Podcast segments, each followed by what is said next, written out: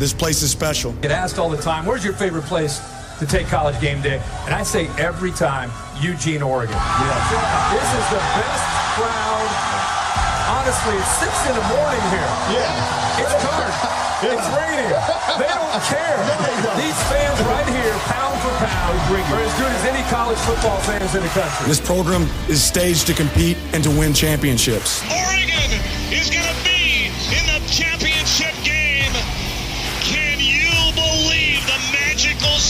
season this has become? When we watch this film, does our effort beat theirs? Here's Bo Nix. Guns it! Touchdown, Oregon! Been making deposits. Time to cash a check. Sound at Autzen, which is deafening for an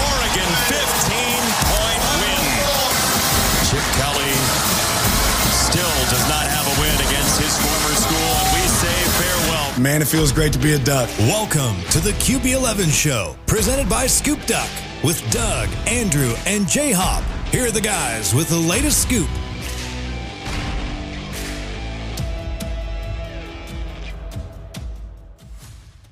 Boom. Welcome back to the QB11 show presented by Scoop Duck. Another huge signing day for Dan Lanning and crew, putting their mark on today, just much like they did last year on signing day as well. Uh, I'm joined, of course, by QB11 and Justin Hopkins from ScoopDuck.com. QB, how are you today? I'm doing great. How are you doing, Doug? I am doing great. It's this. This is uh, obviously a couple flips today. We're going to get into all the news and excitement, but also want to welcome in uh, Justin. Of course, Justin. Been a busy day for you, I'm sure.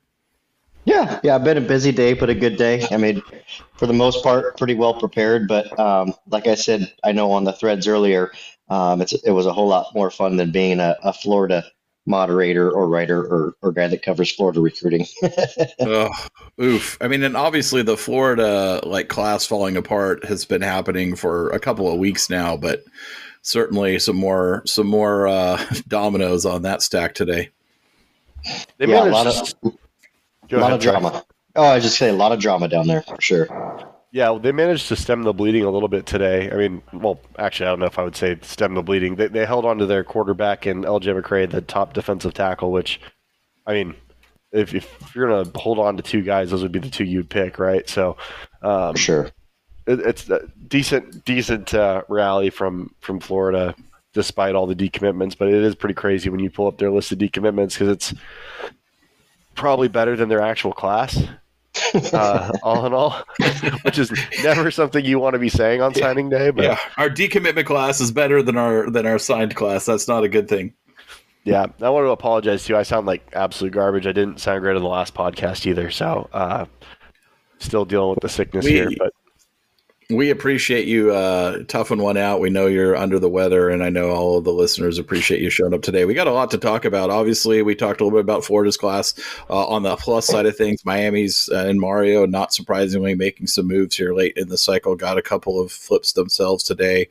Uh, you know, Georgia's doing work, uh, but let's talk about Oregon. Um, Oregon also landed a couple of flips today for themselves. They're up to 25 commits now in this class, with at least one uh, likely commit outstanding.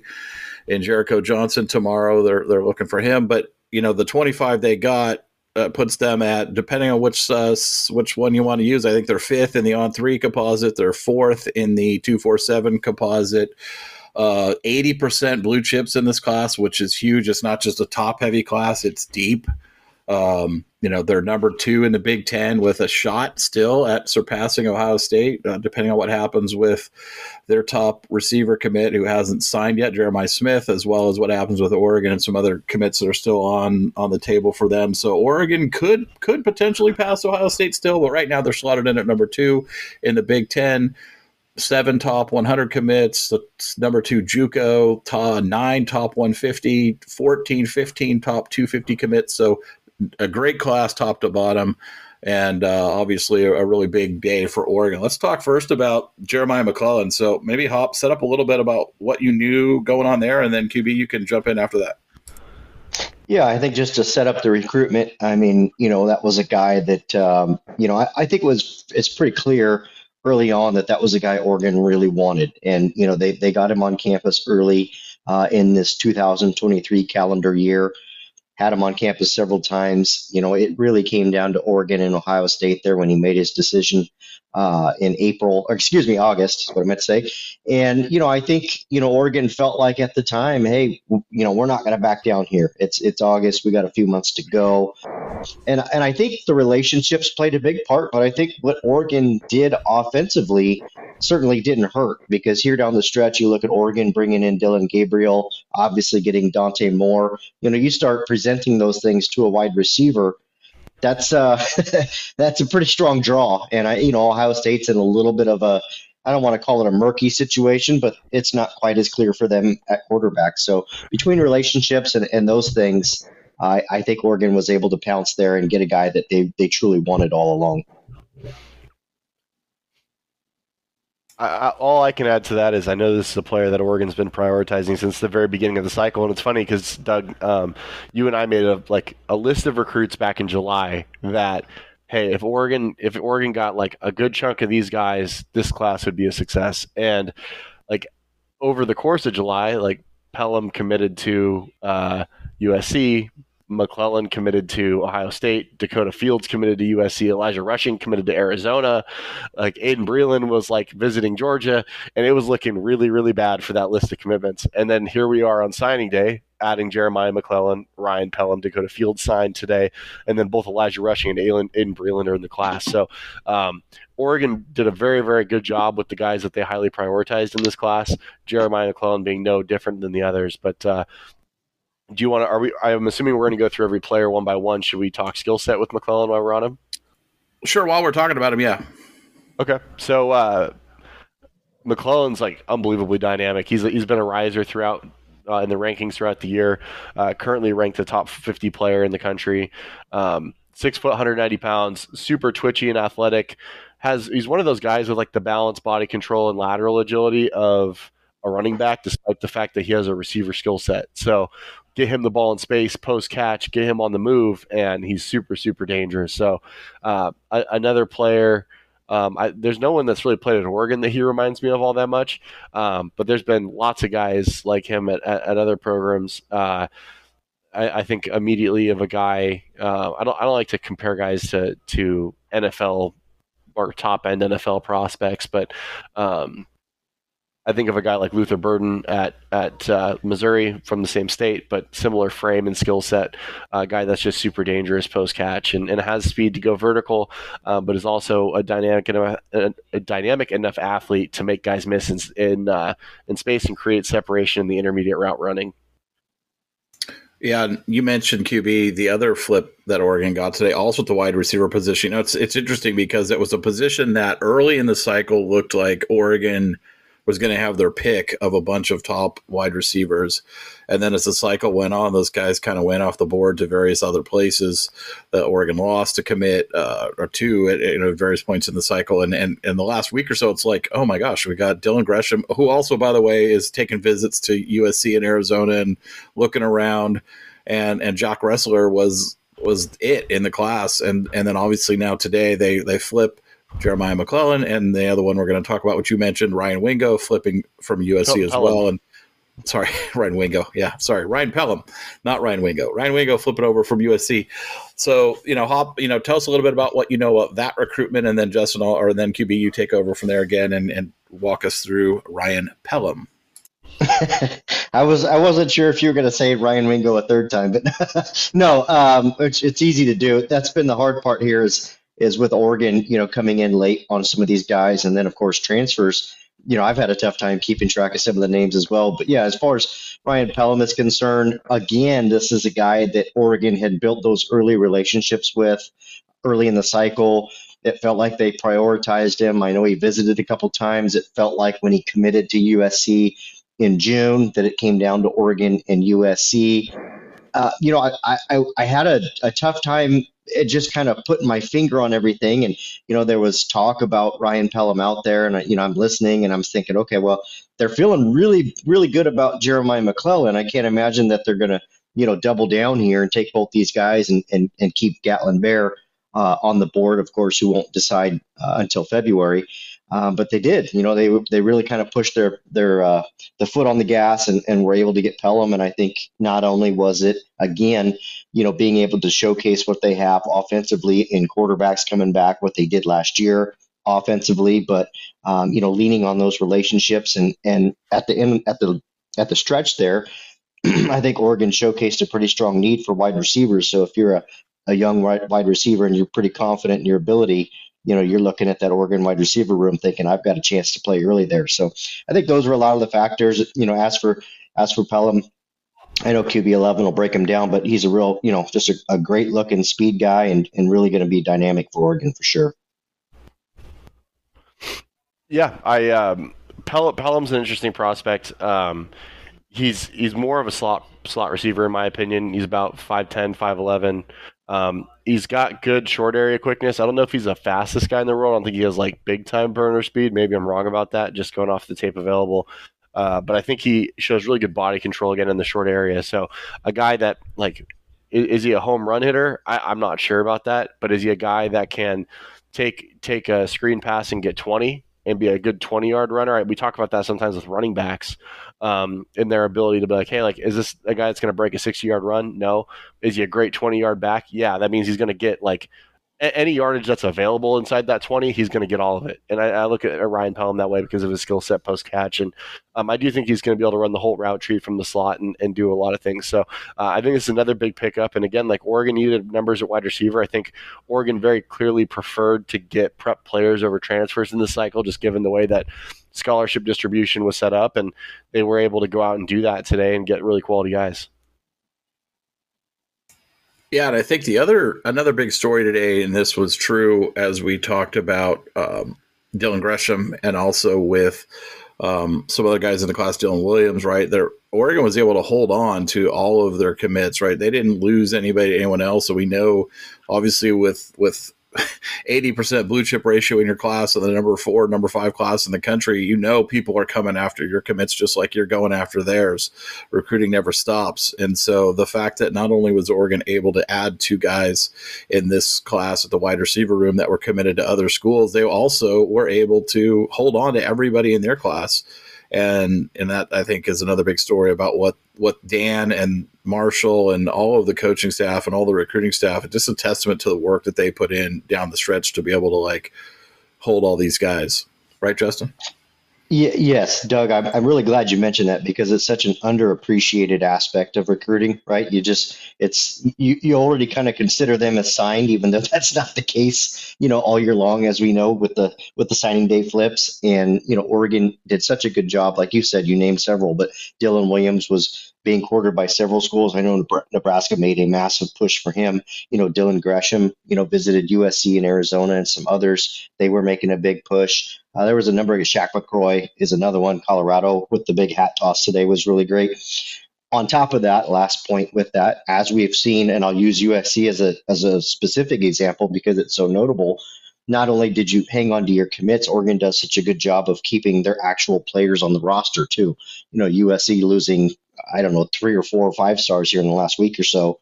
It's important to get these guys, you know, recruited and committed and held onto. And then it's just as important to keep them on your team. And Oregon does such a good job of all of that.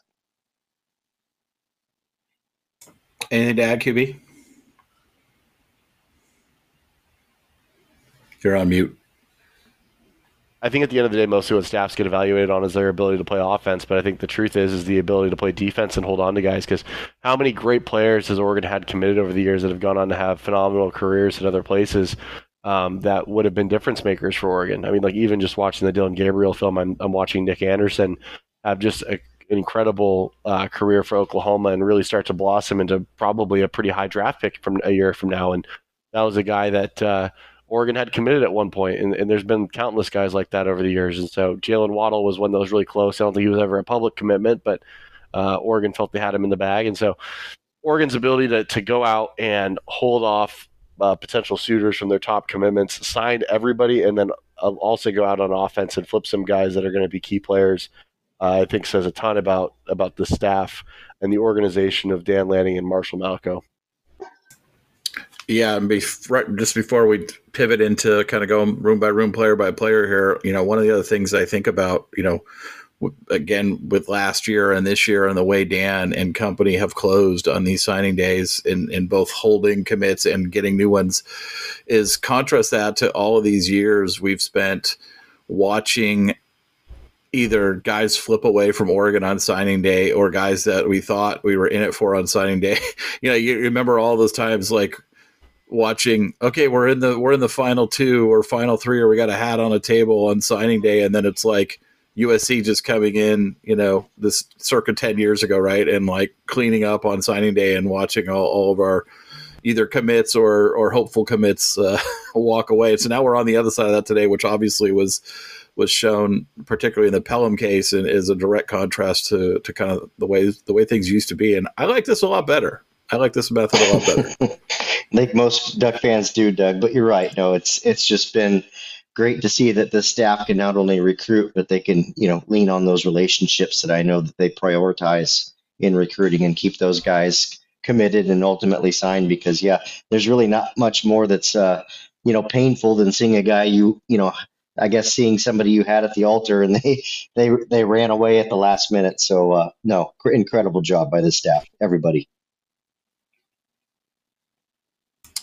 All right, let's jump into it. And do we want to talk about transfers as well in the context as, as we go through room by room as an, or do we want to just stick it stick to prep recruiting right now i think we stick to prep recruiting today and well we can talk about portal guys and we've been okay. kind of talking about them as we've as yeah. we've committed anyway so all right, so let's talk about uh, quarterbacks then. Obviously, Oregon. Well, we haven't finished receivers yet. We haven't talked about Dylan Gresham or Jack was, uh, sure, we can do that. We can finish receiver room since we started there. Let's so okay. Let's talk about Dylan Gresham.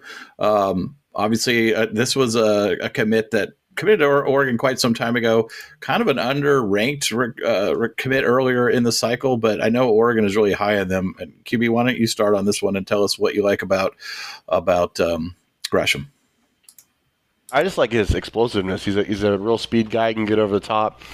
Unbelievably productive. He set a California high school state record. Excuse me, California high school state record last year um, with like 2,700 yards or something crazy and like 43 receiving touchdowns as a junior. Not quite as productive as a senior. I don't think anyone's expecting you to follow up on that season with a, with a similar performance, but um, it was good enough to even line up at running back. I think it's a it's a a theme here among the receiver commitments. All of these guys are unbelievably dynamic post catch, and I think that kind of goes in line with what we saw this year from the Oregon offense. Like seeing guys that could take a skinny post or a slant, um, and, and, then make it an 80 yard explosive play was was a something that was at a premium for the Ducks. And so uh, Dylan Gresham is another guy like that, although he has a little bit more length than Pellum, and I think could play both inside out. So another really big pickup. I know a guy that the staff really likes. Um, what are your thoughts? Yeah, I totally agree with you. The production, uh, you know, is great. You look at the the stat line and he fills it up, but then you kind of flip on the tape and you realize it's not just because he's, you know, beaten up on lower level competition. Um, you know, which can happen when you're looking at kids from Washington or Idaho or Colorado or Oregon. Um, so yeah, just a lot to like about his game, and I think the word I like to use here for him is versatility you know, this is a guy that can kind of bring a little bit of versatility to that wide receiver room. You mentioned his ability to maybe play inside if he needed to, play outside. I think there's a lot of value there as we see Will Stein likes to move his guys around a lot. And, uh, you know, I don't blame some of these other schools for coming on late, but credit Oregon for, you know, seeing him early on and kind of uh, uncovering him, if you will, and recognizing, you know, his, his, uh, his game and his big playability. And then the fourth receiver in that room is uh, out of Powerhouse Mater Dei in California, and that would be uh, Jack Ressler. Justin, you want to go first? Sure. Yeah. I mean, I know this isn't the guy that everybody is super stoked about, um, but I mean, you look at Ressler again, a guy that can kind of do a little bit of everything. Um, you know, I maybe from a, a, not from a physical standpoint is he like Chase Cota, but just in the fact that he's able to kind of find the soft spot a little bit, has good hands. He's going to be a guy that works really hard and and and elevates that room to work as hard as he does. Of course, you've got ties to Mater Dei. I know he's kind of struggled through some injuries, and Oregon's kind of, you know, counting on getting him to Eugene and rehabbed and and kind of on the right track. And they think that there's something there. Um, this wasn't a fallback. This wasn't a guy that they signed at the last minute. This guy has been committed for six plus months. So clearly there's something there that the staff likes. So I think at this point we've got to trust him, and and and I I know I certainly will. Yeah, yeah. I mean, I'm I'm gonna have to default to the staff on this one. There's no senior tape to watch, and the junior tape that's there isn't um, something that gets me super excited. But I mean, when you look at the skill set, he's he's definitely a slot receiver, 5'11", 195 pounds. Um, de- definitely has to be more of a technician, um, just due to like lack of insane explosiveness or or twitch. Uh, but I think he's a guy that could be. I mean, there's been so many guys throughout history with similar skill sets and athletic limitations that have been productive players, and some of those guys even at Oregon. So we'll see how he develops over time. And this is one that you just trust the staff on. And and like you said, it's not a guy that they took last minute to fill a spot. This is a guy that they took early on with quite a bit of intention. So uh, we'll see how that one pans out. Well, and and we've talked about this before, QB. I don't. It's been a while, but um, you know, this doesn't just because he doesn't show up and start from day one doesn't make him a failure. They'll bring him in and make, and and you've got time to let him develop. And maybe in two or three years, this is a guy that you say, oh man, I remember them bringing him in and I didn't have high expectations and look at him. So I think that's what you kind of get with Ressler here. Yeah, I mean, I think that with the way that the staff recruited this year and the way that they were able to get top pro- top targets at basically every position throughout the class, you just have to give them like you have to give them a couple benefit of the doubt ones, and this is definitely one that I'm going to give to Coach Adams and, and Coach Stein and the offensive staff.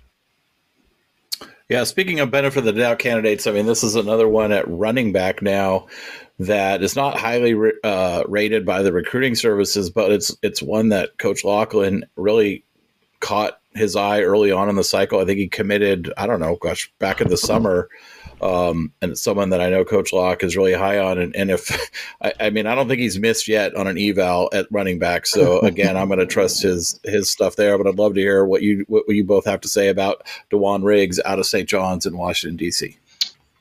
I love oh, Da'Jaun Riggs. I don't think he's like. I mean, if I was going to critique the ratings, and this is where I'd critique them because I don't think that this is a benefit of the doubt guy at all. When I turn on the films, the film with Riggs, I see all of the traits that are kind of always ple- present in in a um, Coach Locklyn running back and a Carlos Locklyn back. He's a big physical kid um, who runs really hard, has great contact balance, and then can excel both as his own and gap scheme runner because he has excellent instincts, pace, and and uh, and run skills. So. I, I really, really am excited about Da'Jaun Riggs. I think he's a player that will be a primary back before his time is done in Oregon.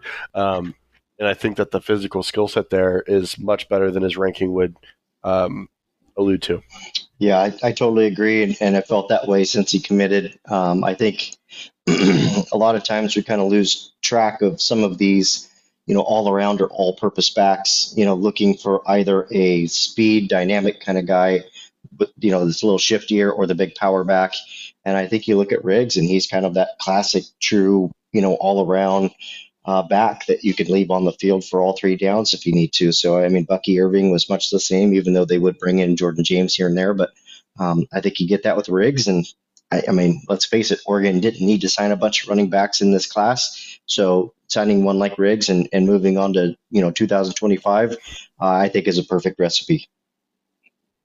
Yeah, and like Riggs, like when you're looking at him physically, like the only trait that Riggs doesn't have is elite top end speed. And I think it's one of the more overrated traits in a running back. Like I, again, as much as I love having backs that can break 50, 60 yard runs, if they're there, like uh, again, that we talked about it with the receivers, the 20 yard runner. I want a guy that's absolutely lethal inside of 20 yards that can that can take on contact, that can break tackles, make guys miss in the hole, that can sift it, sift through the trash and zone schemes or or, or bang it back. So I, I just want I want guys who are good runners, and Riggs is a really really good runner. He's strong He's only going to get stronger once he gets into college. I, I have a really hard time being critical of this take. I think it's going to be a really good one. All right, let's move over to tight end. Uh, two scholarship tight ends in the class. I, I, think there's a third one that's a PWO, perhaps. But let's start with uh, Roger Saleapaga out of Utah. Hop, you know, tell us a little bit about this recruitment. Yeah, it's uh, kind of an interesting one there. You know, the Ducks battled really hard. You know, Tennessee USC, Utah, others uh, really liked Roger. Uh, good all around tight end. I think uh, you'll look to see him maybe get a little bit bigger, uh, you know, maybe be a little bit stronger blocking. But uh, I think you also kind of uh, maybe count or bank on that with his poly bloodlines and that not being something that's too hard for, for folks of that. Uh, anyways, so yeah, I, I think that's what they're looking at here, and it adds some more diversity to the room.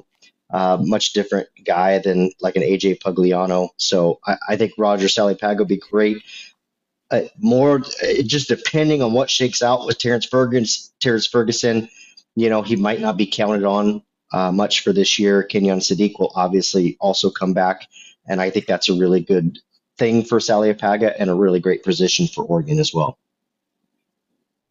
I think this is one where you're taking him with the intent of not playing him this year, which there's nothing wrong with that. I think that sometimes we are so intent on having instant impact guys at every spot that we're we're unwilling to project upside. Um, and that's what this is. This is an upside projection because he really looks and moves more like a big X receiver right now than he does like a tight end. Um, and that's that's a compliment in the of the highest order, in my opinion, because he's a guy that, as he grows into his frame and grows into his body, will become a tight end. But I don't think that he's going to lose that athletic body control or that range of of in his receiver uh, skill set. So that's why they take him. That's why uh, he was a priority for the staff. Um, and I think that when you look at what they've done at the position with um, Kenyon Sadiq a year ago, and then AJ Pugliano, who's more of your traditional inline Y, and then you get Roger Saleapaga, who's also who in high school, kind of like Spencer Webb was, was more of a detached player, um, but with a good frame. I think that you're getting a, a really diverse set of skill sets um, and athletic profiles at the tight end room. All right, and then let's switch over to uh, the second commit in the room, uh, Oregon uh, t- tight end AJ Pugliano. Pugliano, Pugliano, I can't say Pugliano. that. Yeah, Pugliano, Pugliano, yeah. whatever. QB start. Yeah, um, like I like I alluded to, I think he's more of a traditional inline Y, maybe in like the Patrick Herbert ilk. I don't think he's quite as long, but a little bit thicker kid at the same stage. He's going to be more of a developed blocker coming in, uh, but still a good athlete who I think is a threat in the passing game. So whenever you get a kid like this in your backyard, I think it's kind of a layup. You need to get them because um, like you can never go wrong having solid tight ends, and I think that like the floor for Pugliano was a very solid player. Yeah, I, I agree. Um, and I think that uh, this will be another one we need to temper expectations a little bit with. Um, was injured, uh, if I recall, the first or second game of, of the season this year. Uh, will be coming back from that knee injury, so I think you know he'll be brought along slowly at Oregon for Oregon. Nothing wrong with that. Um, but like you said, it's it's a different player than Saleapaga. Give both of them some time, let them develop, let them grow, let them get stronger. I think you've got a really good looking, uh, excuse me, tight end room uh, in two to three years with both of these guys. All right, and then we we could touch on Cade. If you, anything you know about Cade Catan, it's the other tight end commit in this class. I believe also signed today out of Manvel, Texas believe he's a walk on, and I have not had a m- lot of chance to watch him, so I don't have anything to say. That's that is correct. Yeah, That's yeah. A- no, he is uh, technically a walk on. You know, I think Oregon uh, did really well here, uh, getting him to commit and coming in to agree to that. I think you've got a, a pretty big body type here, a guy that's going to grow and, and add quite a bit of weight. So if you're looking for that that kind of that that mauler, that blocker, I think he'll be that. Doesn't mean he can't catch the football, but he's just going to be a little bit more in that mold when we do see him on the field. Yeah, he's listed at 250, so definitely a bigger tight end. He had scholarship offers out of mostly the FCS level, so it's a good get as a walk on for sure. Uh, let's move over. We skipped by quarterbacks. Let's go back there.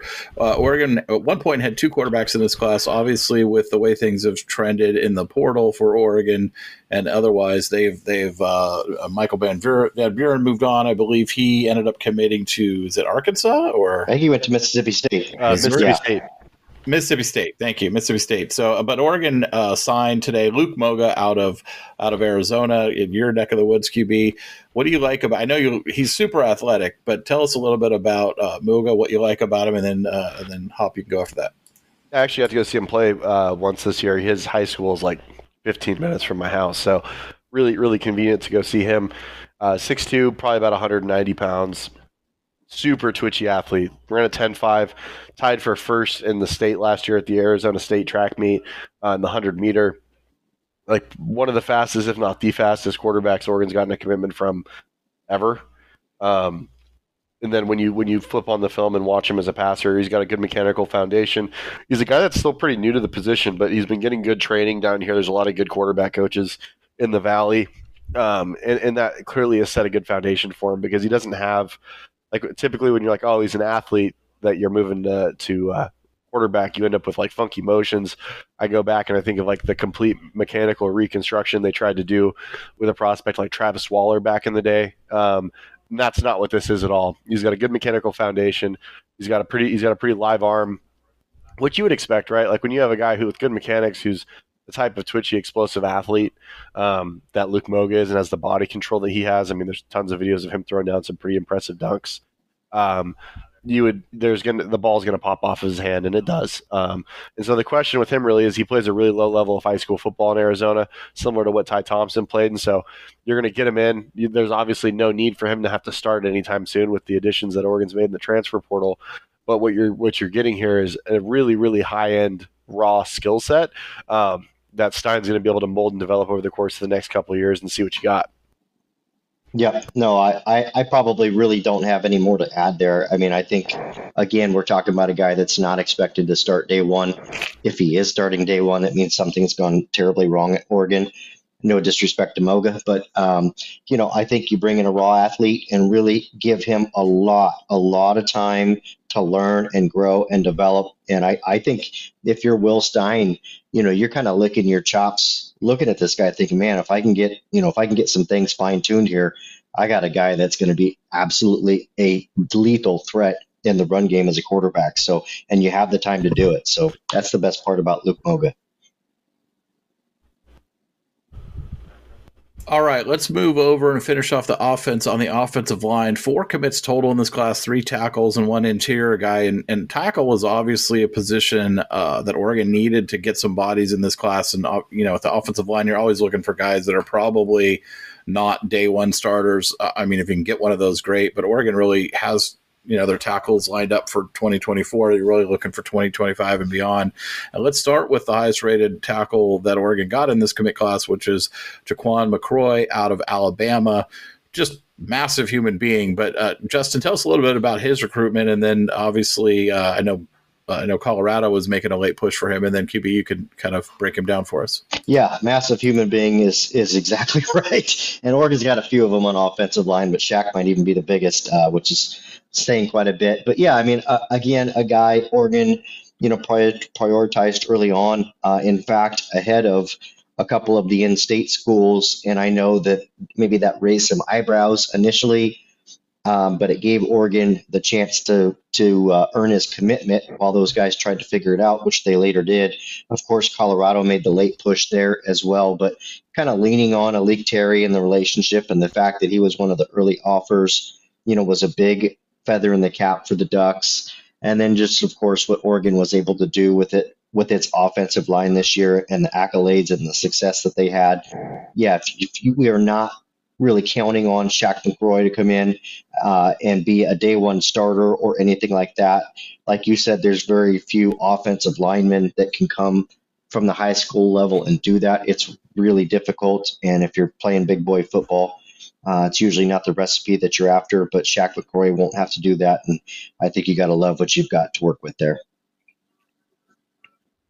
Yeah, I mean, Shaq is an enormous human being, and I think that's where it starts, right? Like, even if, let's say, he doesn't develop at all, it's still a $50 cab ride to get around him and, and as, a, as an edge rusher because you're, you're very unlikely going to go through him um, because he, he is thick from head to toe, and he's going to have plenty of anchor to uh, – to sit to sit down and, and absorb a bull rush. And so um, I, I, know I've, seen the twenty four seven guys comp him to Dawand Dawand uh, Dawand Jones, yeah, the the former Ohio State tackle. I don't know if he moves quite that well. Dawand Jones is a pretty special athlete at that size, but um, the question is is what happens to uh, Shaq McCroy's frame as it's reshaped and rebuilt into that of a grown man and not a like massively underdeveloped 18 year old who's somehow is 6'8 360 pounds.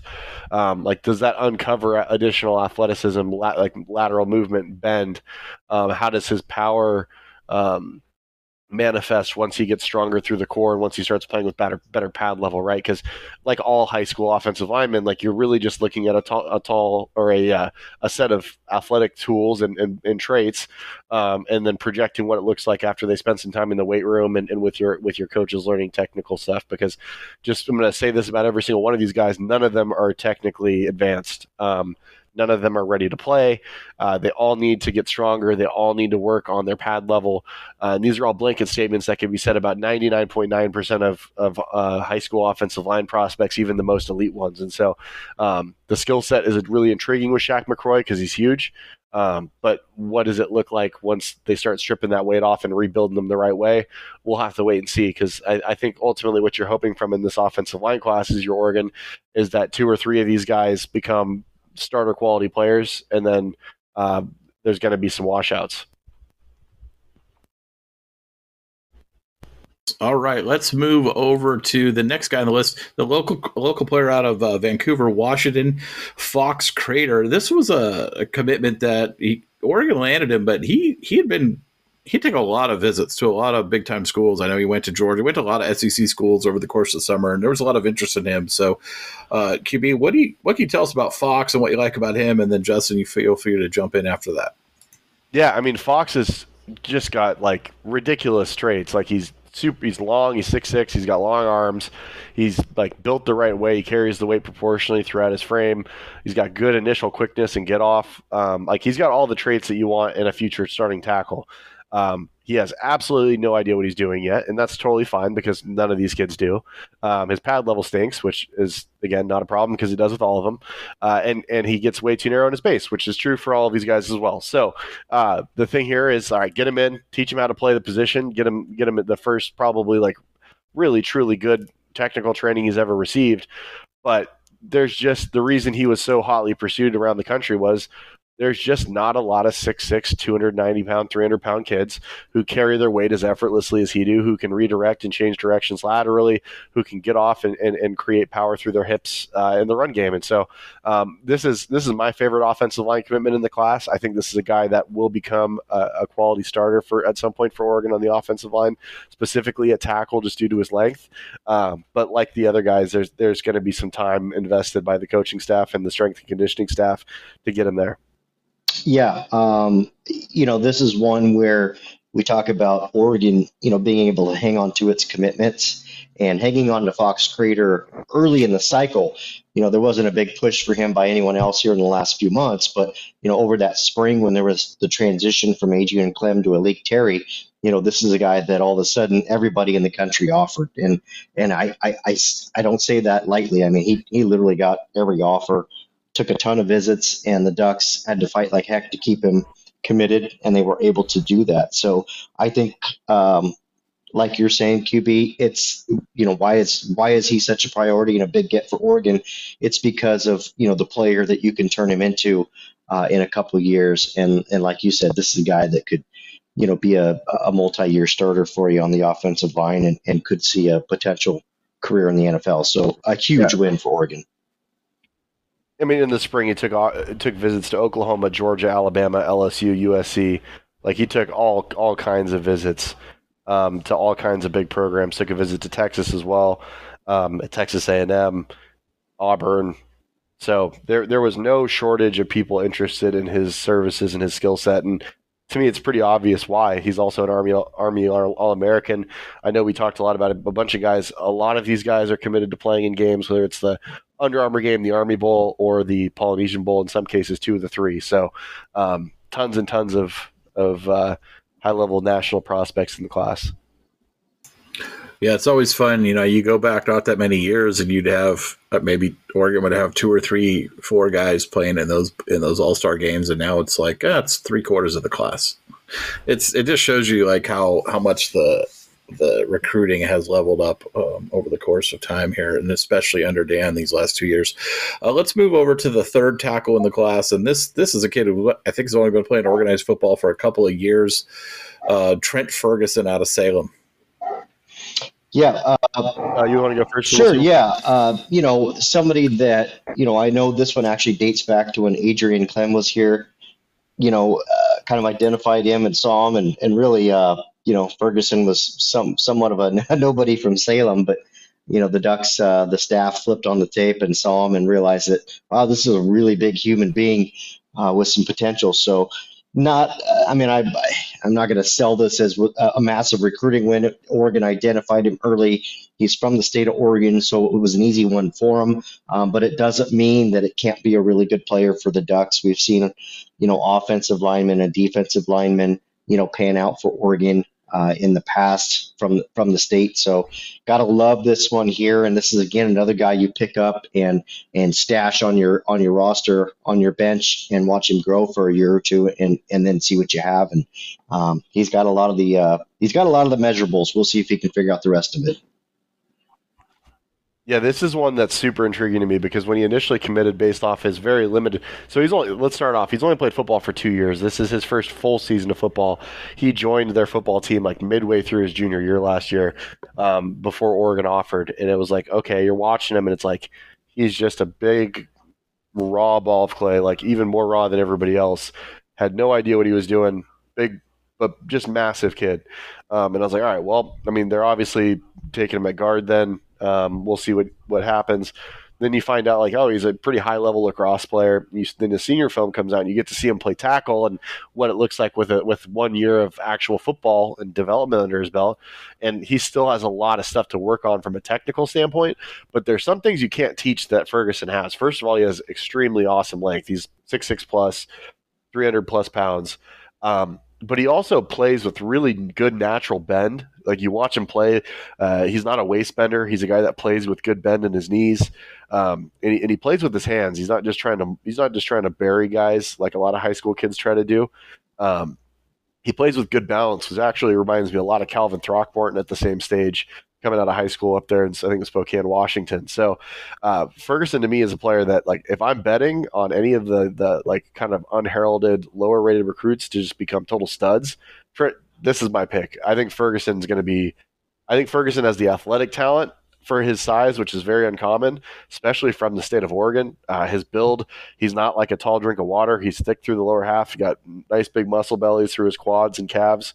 Um, I, I, don't know. I this is one that as more film of and I have gotten more exposure to him, I have grown to like him more and more and more. Um, and just seeing the way he moves. Now, there's still quite a bit of coordination that needs to take place. He's growing into his body, needs to get stronger. All the all the things that uh, can be said about every offensive line prospect, but this is a guy that I'm actually quite excited about. Um, and I think that when people look at our offensive line class, they see Crater, they look at McCroy as kind of a project, and then the two guys from the state uh, between him and Brooks kind of get ignored. Um, and I know they're from the state of Oregon, and so we kind of take them for granted. But I, I actually think we got two pretty high quality prospects with really good project, projectable skill sets out of those guys. Yeah, so you mentioned the last uh, offensive line commit in here. This is the one guy on the interior that they're taking in this class. Oregon has a lot of interior guys that they've loaded up on over the last few classes, so maybe not as much of a need there in this cycle. And Devin Brooks out of Clackamas, listed at 6'4", 290. Uh, you have touched him a little bit, QB, but maybe finish up and then Hop, you can uh, you can go from there. Yeah, I mean the one thing I'll say is Dan Lanning has not shown the propensity of former staffs to just take kids to say they took the kids from Oregon. Like I, I don't think that they would have taken either one of these kids if they wouldn't have taken them if they were from Southern California or Atlanta, Georgia. Um, I, I think that genuinely the skill set of both of these guys is good enough to justify taking them no matter where they're from.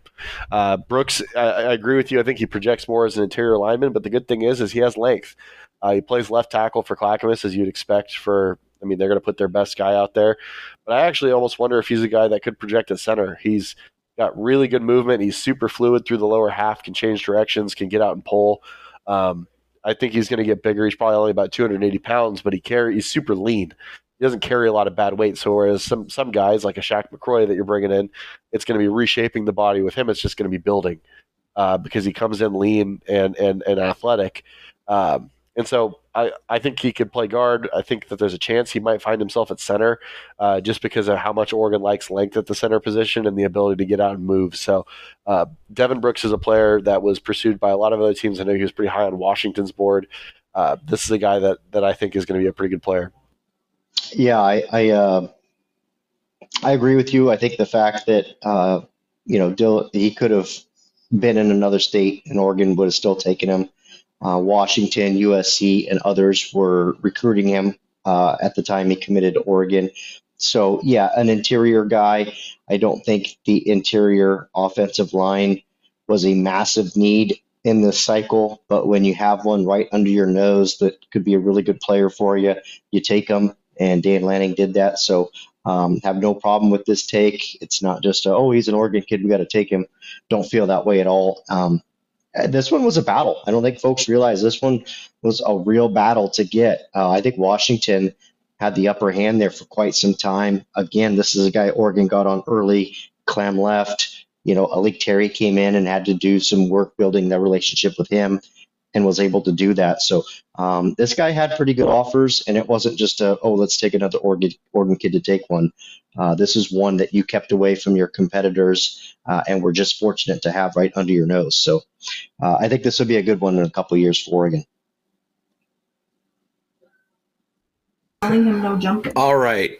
Um, we're going to move over to the. We, we got everyone on offense, right? I think we got everyone on offense. Well, can I can I say something really quick on the offense? Absolutely. line? Please. So the, the the theme here is that all of these guys are projects, but they but and that can be said for probably every offensive line class, whether you're Georgia, Alabama, North Dakota State, or Portland State.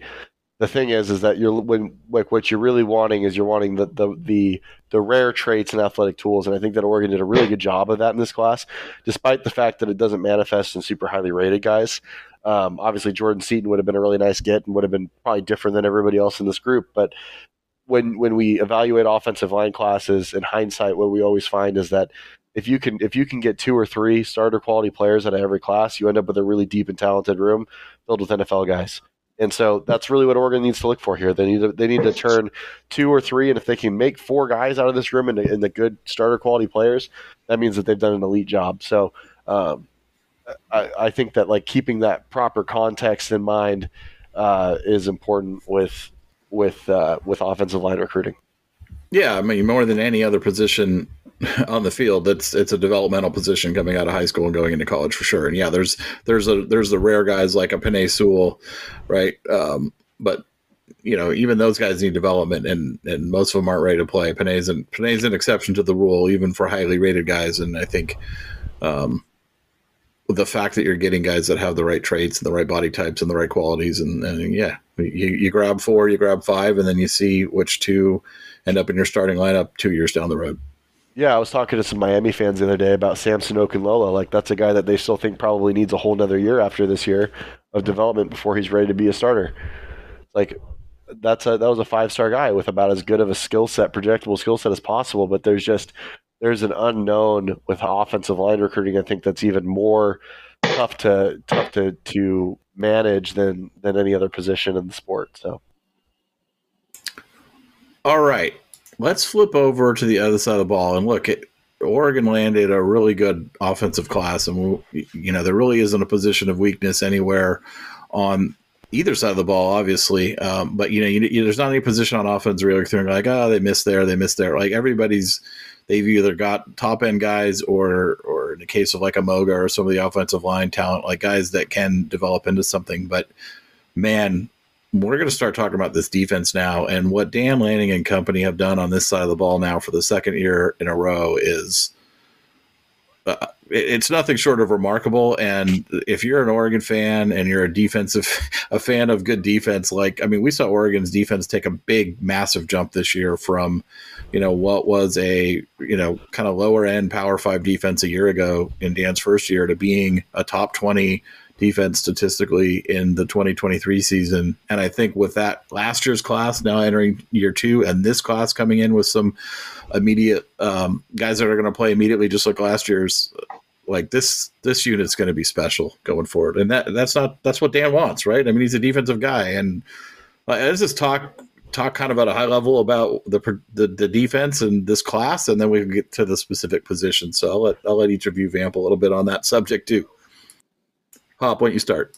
Uh, yeah, I, so I think if you just kind of take a step back and just talk about defense and start looking at it position by position, uh, and and again, we're going to evaluate them in terms of of need and what they were able to sign. It's really difficult to pick a favorite group, you know, from this. I think, you know, did Oregon need to go sign a big defensive line class? No, they didn't, but they still went and found some dudes, and it's another strong group. Uh, I think Oregon needed some help in the secondary in this class, safety and corner both, and that might not be a uh, a high numbers group, but it's a high quality group. And I think all of those guys that they were able to sign in that group will have an opportunity to contribute right away at Oregon. And then, of course, we know Oregon needed linebackers. They need linebackers for the future. You know, they brought in Jestin Jacobs last year. They need some bodies there. But I think if you're going to get another year out of Jacobs and Bassa, potentially, neither have have officially declared. But if you get both those guys back for a year, and then you know the the, the guys that are going to bring in behind them have a really good chance as well. So again, maybe not a, a, a quantity group, but quality there. So uh, it's you know you, you can call it what you want, but they're building an SEC defense out west, and it's clear through recruiting and clear through the product on the field. Yeah, I mean, when when you if you would have asked me at the beginning of the of the cycle to go through position by position and say, hey, like what's the profile? We talked about this I think on last year's podcast. Like, hey, what's the profile that Dan's going for? And like now we evaluate it after the fact and what did you get? And like, yeah, there's some players Oregon would have liked to have, like a Justin Williams uh, or an Xavier Filsaime but Oregon didn't miss on the profile at any spot, and they also didn't miss on numbers at any spot. So then they didn't compromise the profile while getting the numbers that they needed at any spot. This this is far and away Oregon's best prep defensive class ever. Um, I don't need to see it play to know that. Like this group is going to be special. Uh, I'm really excited to talk about them, uh, and I'm I'm really excited to say that every single one of these guys is an early enrollee, mid year enrollee. So we're going to see them all in the spring too which is just huge for getting on the field in year one as well. So let's start on the on the defensive line on the inside. Aydin Breland out of Mater Dei in California, you know, five star recruit, one of the top twenty players in the country. Um, you know, just talk a little bit about his commitment, and then QBU jump on. Yeah, I mean, I think you know one of the things that we've really, and I say we, I mean I mean, analysts, I mean, people that follow Oregon recruiting daily. Uh, you know, one of the things that we've all really, really learned and kind of grasped onto in the last three, four, five years is how important it is keeping that elite defensive line talent that's in the West, which isn't an abundance of, out west. You know, kind of got old watching Georgia and Alabama come over uh, and take those guys. But when you're Oregon, and I, I, do understand that the Pac-12 is no more, but we are, and, and, I'll work to get out of that mindset, which will be tough to do. But you know, at the end of the day, you still do have to face USC and Washington and UCLA. Uh, you know, out west, seemingly most years. If you can get that talent, not only are you better, you keep that talent from them.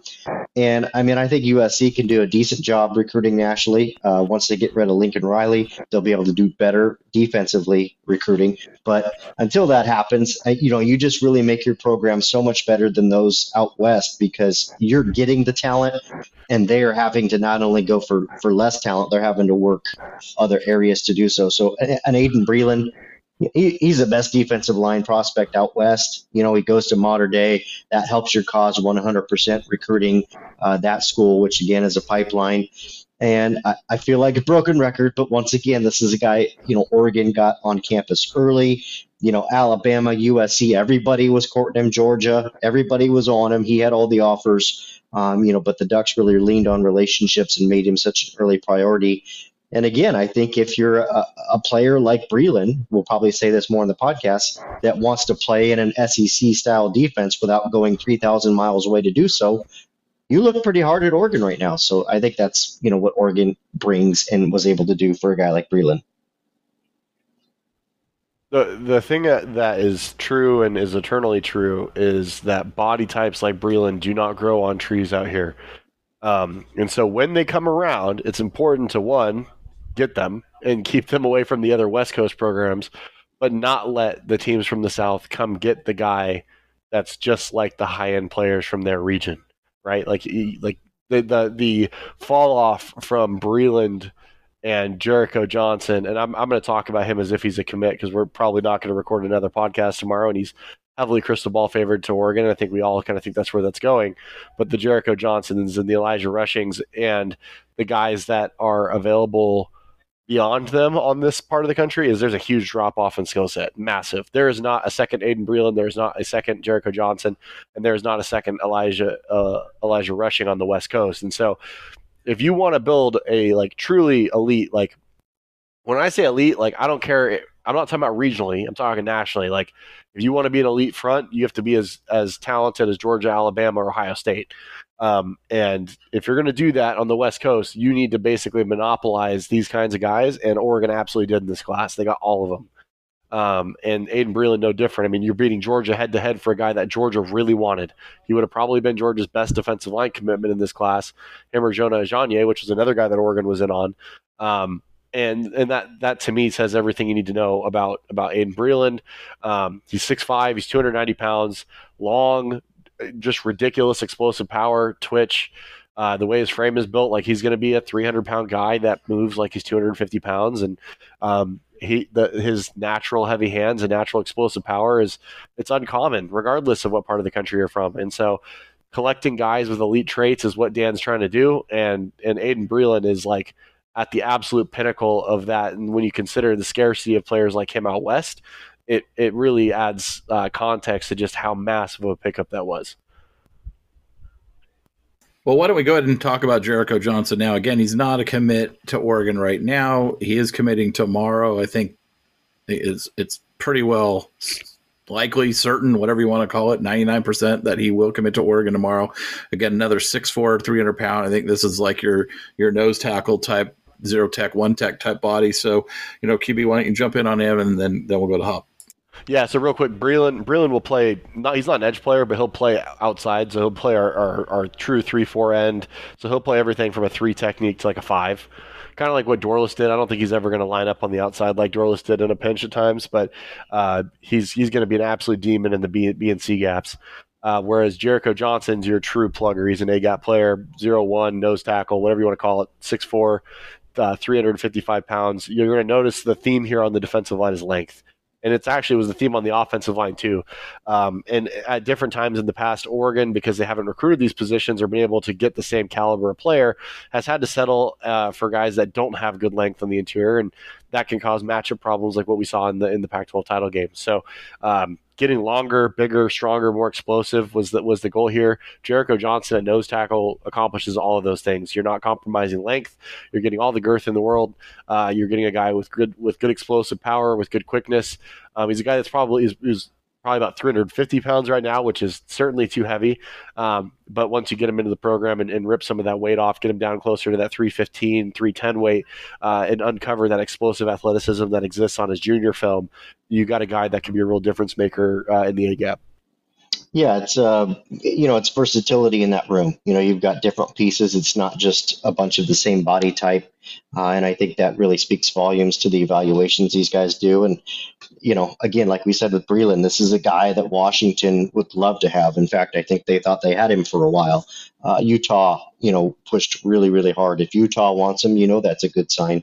Uh, USC pushed very hard for Jericho Johnson. So uh, I believe, uh, and I might, I could go back and look, but I believe Oregon had Jericho Johnson on campus more than he visited all the other schools combined. You know, he just they did a great job, you know, getting him up often. He took a couple visits this fall, took his official visit in December.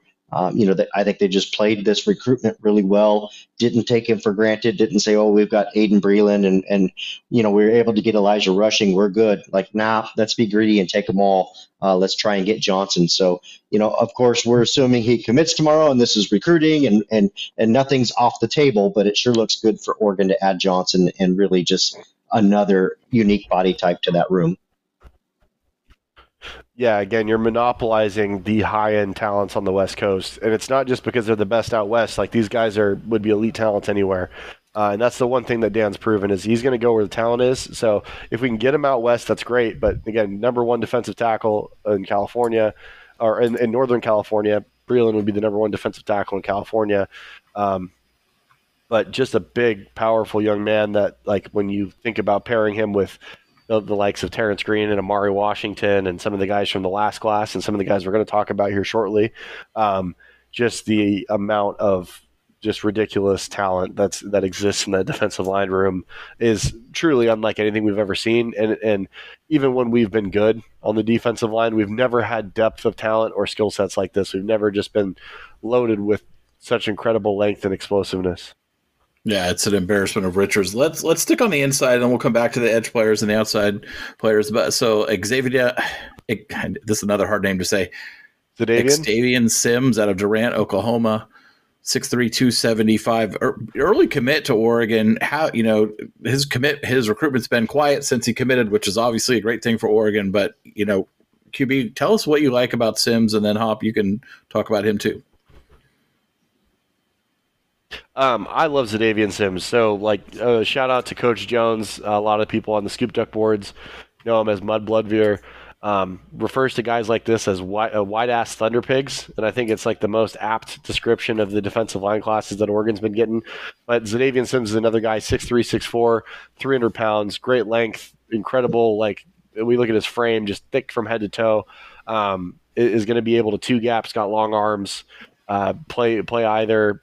Uh, we'll see if he grows into a nose tackle or if he stays at like that that uh, four eye defensive end slash three technique position, depending on the front. Because you got to remember, Oregon's so multiple. It's not like these guys just play one one position, but um, a guy that's just really really strong, shows good bend and athleticism. Not the most twitchy or explosive guy in the world, I think, relative to some of the other guys in this class, like a Breeland or a Johnson, uh, but really has really he's really strong and he's really coordinated. Um, so uh, again, just another you're just stacking really high end uh, high end skill sets here. A guy that was very heavily courted by in-state Oklahoma and Oregon won that one for. So, uh, big time player that I think that, that I think really bolsters the defensive line room and creates awesome depth. Yeah, I, I um, you know, like I said just a moment ago, you've added another body, another player to the room, but it's not a duplicate, you know. And I think, you know, if, if you look at Xadavien Sims, and you kind of maybe compare him to Jericho Johnson, they're different players. And I think Sims is is really explosive, like criminally explosive for a guy his size. You know, so when you bring in for for potential, you know, pass rush situation or something, you look for that burst up the middle. This guy that can do that for you. So, um, and like you said, if, if Brent Venables at Oklahoma wants him, and state guy, you know, you you definitely, you know, that kind of gives it that stamp of approval, if you will. So, you know, Oregon did get him out for Saturday Night Live, and I was able to see him there. And you know, there was a number of of really good defensive linemen out there, but he was certainly one of the best guys on the field. And uh, it was it was abundantly clear why Oregon, um, you know, was taking him. And I know they were not, you know, sad about his commitment. Um, after seeing him live and in person. So really like what Sims brings to the table. And I think this is, uh, you know, we talked about a little while ago, but it's one of those guys that's kind of criminally underrated and, and, and could be one of those guys that we're talking about in a couple years. Yeah, another guy, I believe he's committed to play in the Army game. Uh, but the thing with him is I believe he has a wrestling background, and you see that he's got just excellent core body strength and core body control. He he just he's just like human leverage. Like despite being pretty long, he doesn't get out leveraged easily. Um, and he's just he's so thick. He's just got a great he's got a great frame to grow into. So interior guy, A B gap player. Um, I, I, think he he could develop into somebody that has some pass rush upside, but certainly will be like a, a, a first and second down run stopper. All right, one final one on the interior, and that's uh, Tony Gray out of Missouri. Is a guy that Oregon was. I think it was a flip from might have been even from Missouri, but uh, back in the spring, another big guy, 6'6", 300 pounds. Justin, tell us a little bit about his recruitment, and then QB, you can break it down. Yeah, I think uh, here's what I love about Tionne Gray and the rest of the guys. I think you're looking, um, you know, for Oregon to possibly bring in – you know, maybe an interior guy or two on the defensive line in the transfer portal this year. But I think they're looking for guys that might probably fit that one and done type of mold because you look at Tionne Gray and you look at Sims and you look at Johnson uh, and Breeland and think, okay, these guys are, are going to be our future. You know, between, you know, these guys and, and, and who Oregon signed last year, you've got a really strong core base there. And I think I think Gray just is he's got you know he he looks like that white ass thunder pig that you referenced a few minutes ago. You know, big body, just nice and thick, and I just you know I love again. This is not a duplicate. This is a different body type. He has different intangibles. And uh, I do believe that you look at Gray and I think that this is not a guy that we should be expecting to come in and play a ton of reps or be in the two deep immediately, but that's not um, an indictment. I think that this is a guy down the line Oregon will be counting on. Yeah, I mean, Gray has tremendous length. That's the first thing, right? Like he's six six, like legit six six. Uh, almost 300 pounds, carries it super well, well, well proportioned. Again, like we say this about everybody, and the reason we're saying it about everybody is because it's true about everybody. Uh, Marshall, Malco, and Dan Lanning have been super disciplined in sticking to their their player profiles in terms of physically what they're looking for, um, and. And, and and I think it's actually pronounced. I think it's Tionne Tionne Gray, uh, fits that to a T. He's the typical. He's the your archetype uh, for length on on as, as a three down defensive end. He could play a three technique inside. Guards are going to have a, hard time with him because of his length. Tackles are going to have a hard time with him because of his length. He's going to be able to anchor. He has really good quickness for his size. He's a guy that was recruited by some schools as an offensive tackle, which typically like that skill set doesn't exist across to play both. Uh, and, and, Gray was is a legitimate prospect on both sides of the ball, and I think because of his short area quickness and get off, um, he actually has some, and, and, combined with his length, I think he's got some pretty good pass rush upside. So, um, again, we're talking about combining this with last year's defensive line class. You basically taken almost 10 interior defensive linemen in two cycles. And I agree with you. I think that Oregon is, is going to like grab a couple guys out of the portal, one or two guys to kind of serve as that buffer, that top line for this year. Uh, but beyond that, it's going to be, it's going to be the youth. It's going to be, it's going to be these guys, whether it's Gray, Johnson, Breeland, uh, Sims, or from last year, Washington, Bowen, Green, Gardner. I mean, there's just there's just so many guys uh, and so much talent and ability, and, and it, it's it's all an upgrade in physical skill set over what we've been used to. So, really excited to see this group develop. Um, but the starting point is so strong. Let's look at the edge players now. Again, this is a position Oregon added five kind of you know, defensive end, edge players, outside linebackers. In last class, we saw three of them play, you know, significant snaps every game this year. And then in this class, they're adding two more. Let's start at the top with, uh, again, five star Elijah Rushing out of Salpointe Catholic in Tucson, Arizona, down your neck of the woods there, QB. Oregon was thought to be an early leader for his commitment for quite some time. Then he committed to Arizona over the summer and then backed off of that commitment and flipped over to Oregon, I think, a few months ago in the fall. So, you know, QB, tell us tell us about rushing. Tell us where he fits into this defense and, and what you like. Obviously, there's a lot to like about a five star, but break him down. Uh, first thing is length, and that's going to be again a theme here. Is he's 6'6", 250, 260 pounds. Uh, he's an edge player in the same sense that like Jordan Burch and Travon Walker were edge players in this in the same system. Um, but he's not like your Jackrabbit small edge player. He's going to be probably 270, 275 pounds by the time he's done developing. He's got a big frame, extraordinary length, really good, like impressive bend and athleticism, body control for his for his length. Like guys typically don't move. He moves like a much smaller athlete. Um, he doesn't have like the jackrabbit elite get off that a guy like Kayvon Thibodeaux had, but he wins in different ways. He's he's very much like a spider. He's just got this like got he uses length, leverage, um, and, he, he's got these arms that are like they're like sloth arms where he puts his hands on tackles and they can't even get a hand on him because he's just got them completely pressed out. So um, I think this is a player who will play next year. I don't think he's going to play a massive role depending on what Jordan Burch does uh, in terms of coming back or going pro. But he's but he's a guy that given a year in a weight room, will probably play a very similar role to what Jordan Burch has played at Oregon, uh, and is just an incredibly high end talent. Yeah, I, you know, I know it, it caught a lot of folks by surprise. You know, uh, it's funny because we sit here today and I'm, I'm going to think back to it, but, you know, Elijah Rushing committed to Arizona originally. And, you know, most of us, and not just me, I mean, national people everywhere expected it to be Oregon. and Rushing did a pretty good job surprising everyone. But this was one of the very few times I don't do it often, but this is one of the very because I don't like doing it. This is one of the very few times where it's like, hey, just hang on here, guys. It's uh, I don't know he committed in July or whenever he did it. It's you know, let Oregon's going to keep on this one. Oregon's going to keep on this one, and uh, you know, it, it was pretty clear that this is a guy Dan Lanning was not going to let get away easily. Um, you know, from him for many of the reasons we've already outlined. You know, elite talent out west, defensive lineman, you know, elite measurables, all those things. You know, Dan Lanning's going to give his best shot there. So, of course, the Ducks were able to win out in the end and get rushing to ultimately sign, you know, with them. And it's a, you know, it's a massive win. It's just, uh, it's pretty remarkable how they're able to get all these body types. And here we are talking about the defense. I think we're only six or seven guys in, and we're, you know, I'm just constantly reminded at, at how well they've re- recruited defensively.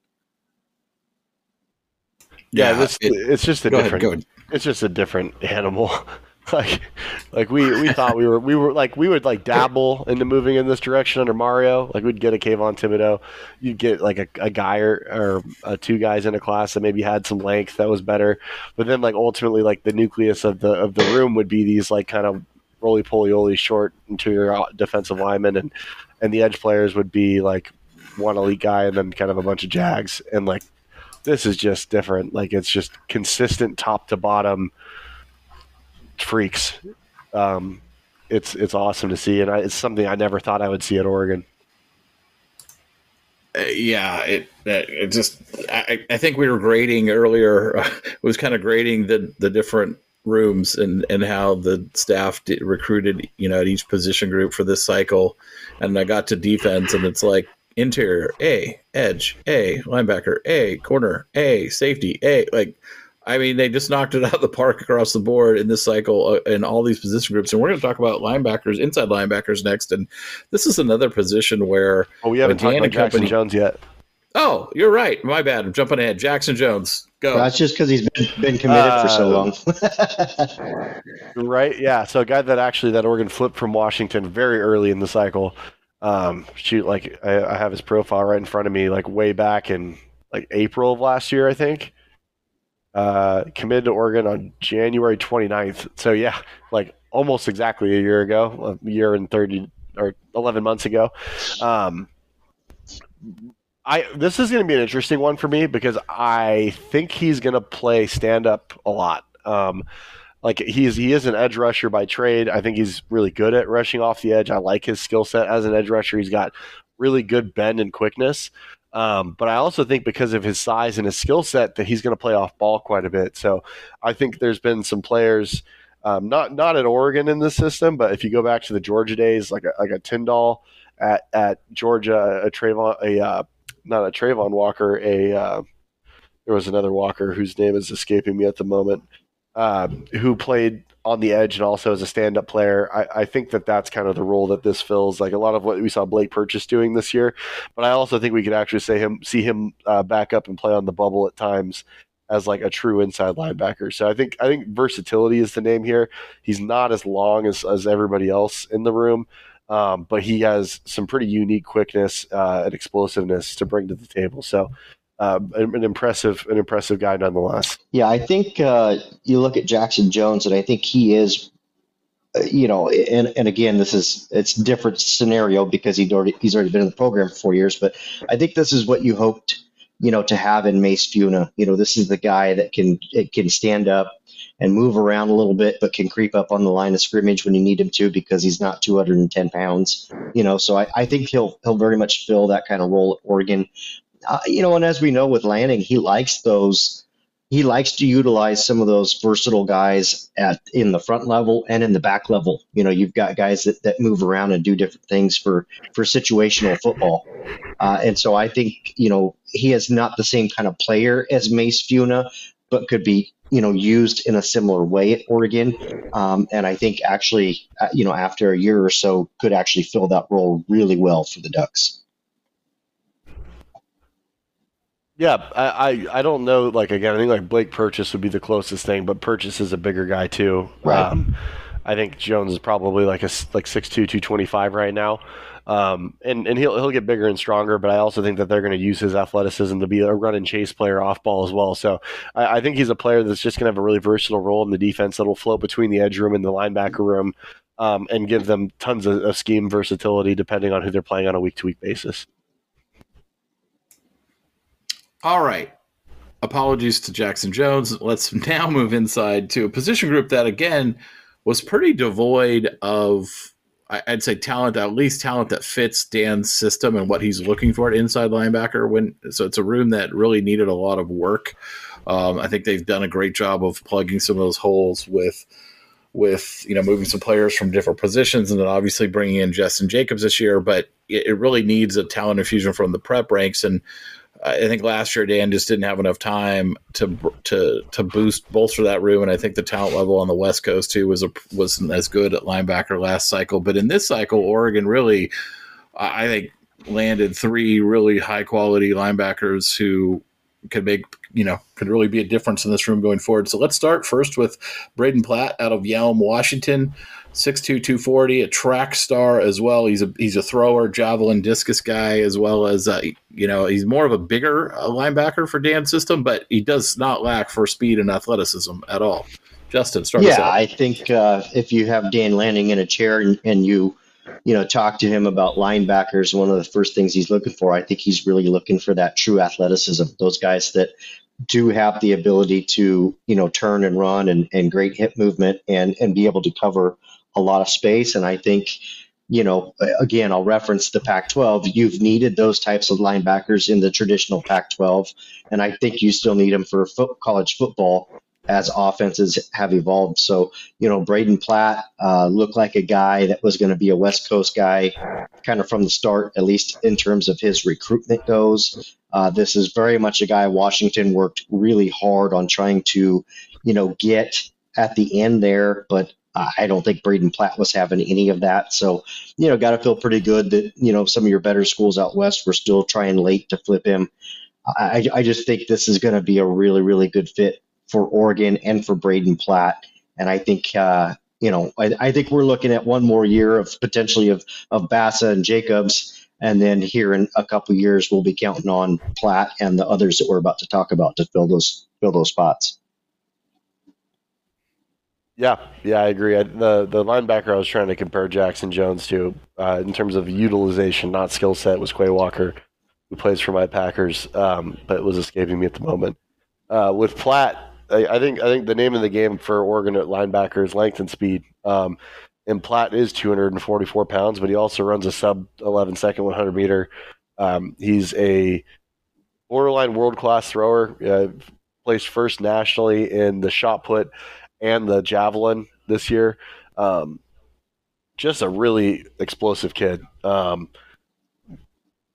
big 6'2", 240 pounds, can run sideline to sideline. Will be able to play in this in this uh, spill and kill defense that that Lanning employs, uh, but is also big enough to be able to take on blocks, uh, disrupt blocks, destroy blocks, and, and, get off and make tackles. So.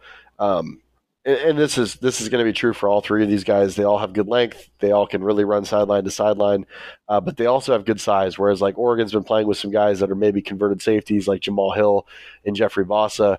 All three of Mothudi, um, uh, Platt, and Williams are legit, are linebacker size players with that safety athleticism to run sideline to sideline and chase. So that that's going to be an overall upgrade for Oregon over time as these guys work their way into the lineup. All right, so let's actually move over to Dylan Williams then. And QB, I know, I know you love Dylan Williams out of Long Beach Poly in Long Beach, California. Go. Yeah, this is my favorite linebacker in the class. Um, super long, rangy athlete. Actually, a pretty thick, big, big kid too. Like that totally has an NFL linebacker frame. Not not as heavy as Platt is right now, uh, but he's certainly longer than Platt is. Uh, can really run sideline to sideline. Shows great instinctiveness just a total gazelle running down plays, running uh, to the outside, and uh, he, he, also has a physical edge to him. So I, I think I think Dylan Williams is is going to be a dude. I think that one of these three linebackers will find their way into the rotation as a true freshman. If I had to make a pick today, Dylan Williams would be my pick.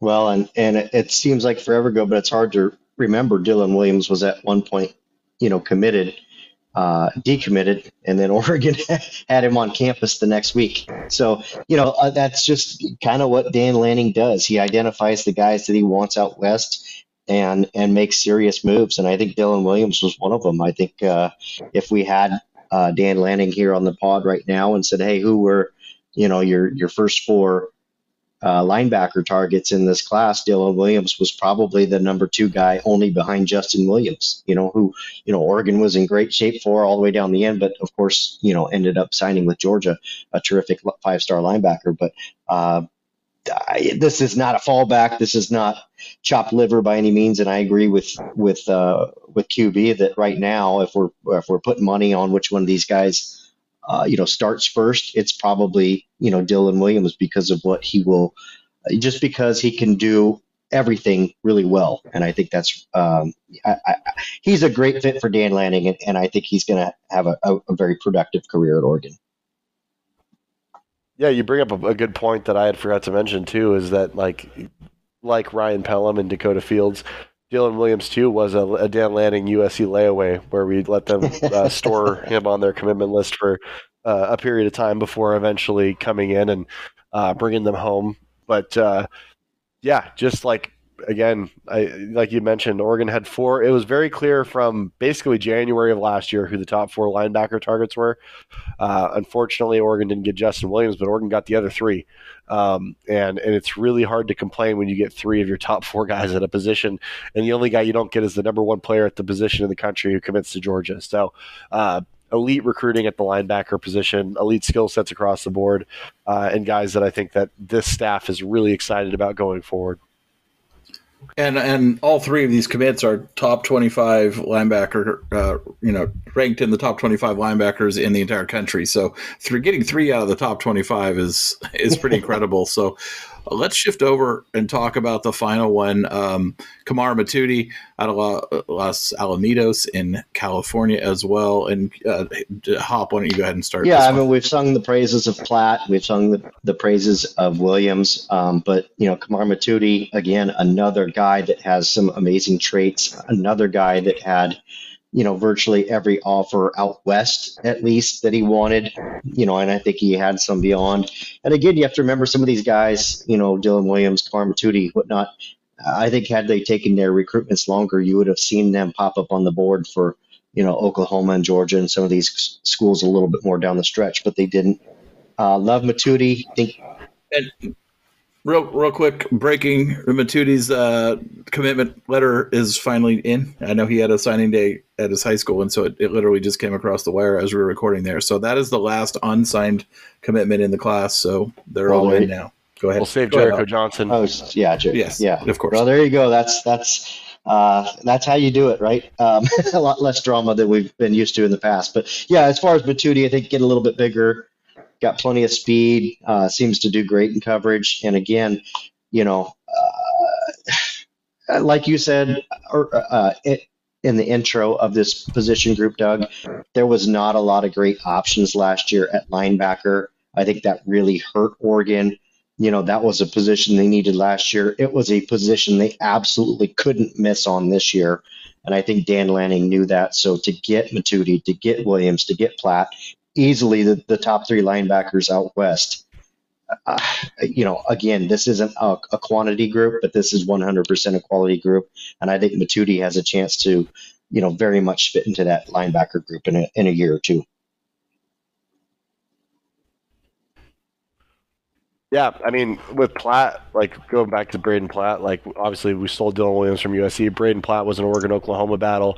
Uh, Kamar Mothudi had all types of national options, and and frankly, like I think if it wasn't for Oregon, he probably would have gone national. I don't think he would have stayed on the West Coast. So, um, big time prospect with length, athleticism, speed. Um, I think he's probably the most raw of these three, but that he also might have the highest upside because of yeah. that. So, um, really like again another really high end talent that I think uh, elevates the room, and it's just like the competition and depth that you're you're creating. Um, there's like guys like Jerry Mixon, guys like Devin Jackson are going to have to have their heads on a swivel because there's some there's some like very physically ready to go guys with pretty elite traits coming up the coming up behind them. All right, shall we move over to the defensive backs? Let's do it. We're on a heater now. Yeah, let's do it. All right. Uh, again, five commitments overall in this room. I think we got three at corner, two at safety. Um, safety, particularly as we've talked about at length on this podcast, is a position of need, much like linebacker has been. Um, but let's start uh, in the corner room with Dakota Fields. Again, another flip from USC. He was long thought to be an Oregon lean, committed to USC over the summer, flipped back to the good guys in the fall. Six-two, long, tall corner like Oregon loves in their defense out of uh, Gardena, California. Juniper Serra, QB. Tell us about Dakota Fields. Well, if you'd remember, this is the infamous Big Ten commitment because he committed to USC because they had convinced him that we were going to be the, going to the Mountain West uh, and be a homeless program like another team in the state of Oregon. And uh, the second that Oregon got announced to the Big Ten, it was like a day later it might have been hours later that Dakota Fields flipped his commitment to University of Oregon. So uh, this, from what I understand, and Justin can correct me if I'm wrong, was Oregon's number one cornerback on the board for this class. Um, really crazy skill set, like six two, long, long, long, but does you're not you're not compromising quickness or flexibility and fluidity for his length, uh, which is ultimately really what you're looking for when you're recruiting at the cornerback position. Like everyone wants to be long, but not everybody can. There's not enough long guys that can really truly cover and play man to man coverage like Oregon wants to. Change and change directions with smaller athletes. Uh, but Dakota Fields is one of those guys, and he's just got insane um, body control and, and athleticism. So. Uh, I'm really excited about this. I think this is Oregon's best corner class of all time, uh, and I'm excited to talk about the other two guys as well. Yeah, another, uh, you know, like you said, another. Uh, Hop, anything to add on oh, field? Yep. Am I there? Am I muted? nope, I'm not muted. Here I am.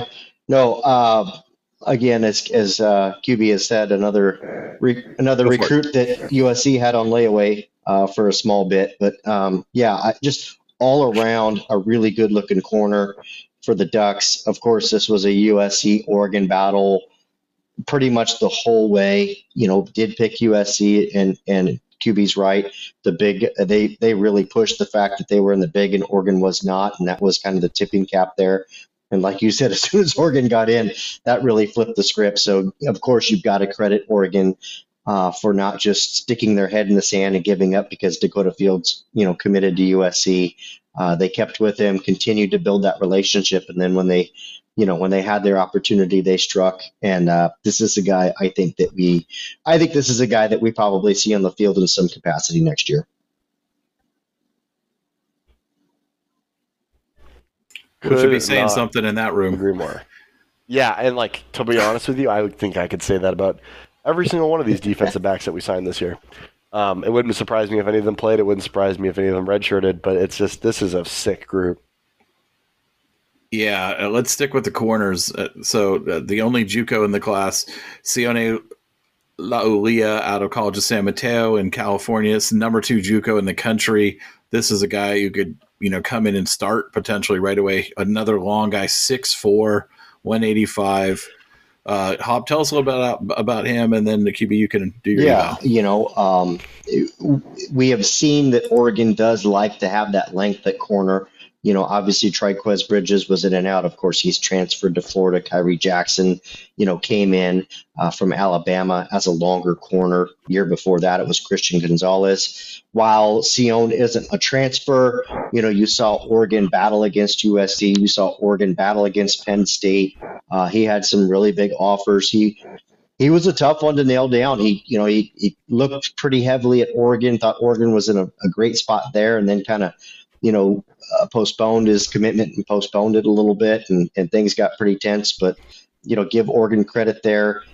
This is this is probably the guy, and I guess we'll have to see when he gets here and what the staff thinks. But this is more than likely the guy that shows up and makes it so that Oregon doesn't necessarily have to take a corner out of the transfer portal. You know, between him and Dakota, if one of them can elevate and acclimate uh, right away, I think I think they have a great chance at seeing the field, or they both have a great chance at seeing the field in some capacity next year.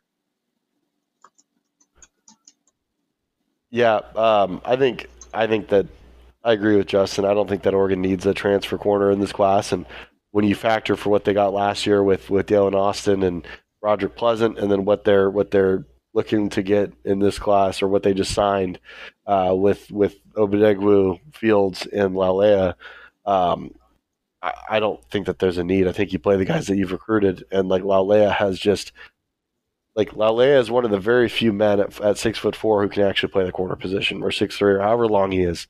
Um, again, you're not compromising speed or quickness or or or flexible athleticism with him, um, which is again that's typically the case. Like you get a tall corner, and all right, like we're going to play a lot of zone. They're going to cover space, and they're going to use their length to make up for the fact that they aren't elite athletes.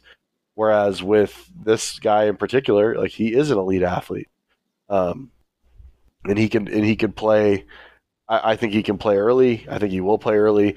There's a reason that 247 has him rated as the number two overall JUCO prospect in the country. So uh, this is a big time player. This is a guy that I'm really excited to see at, at Oregon.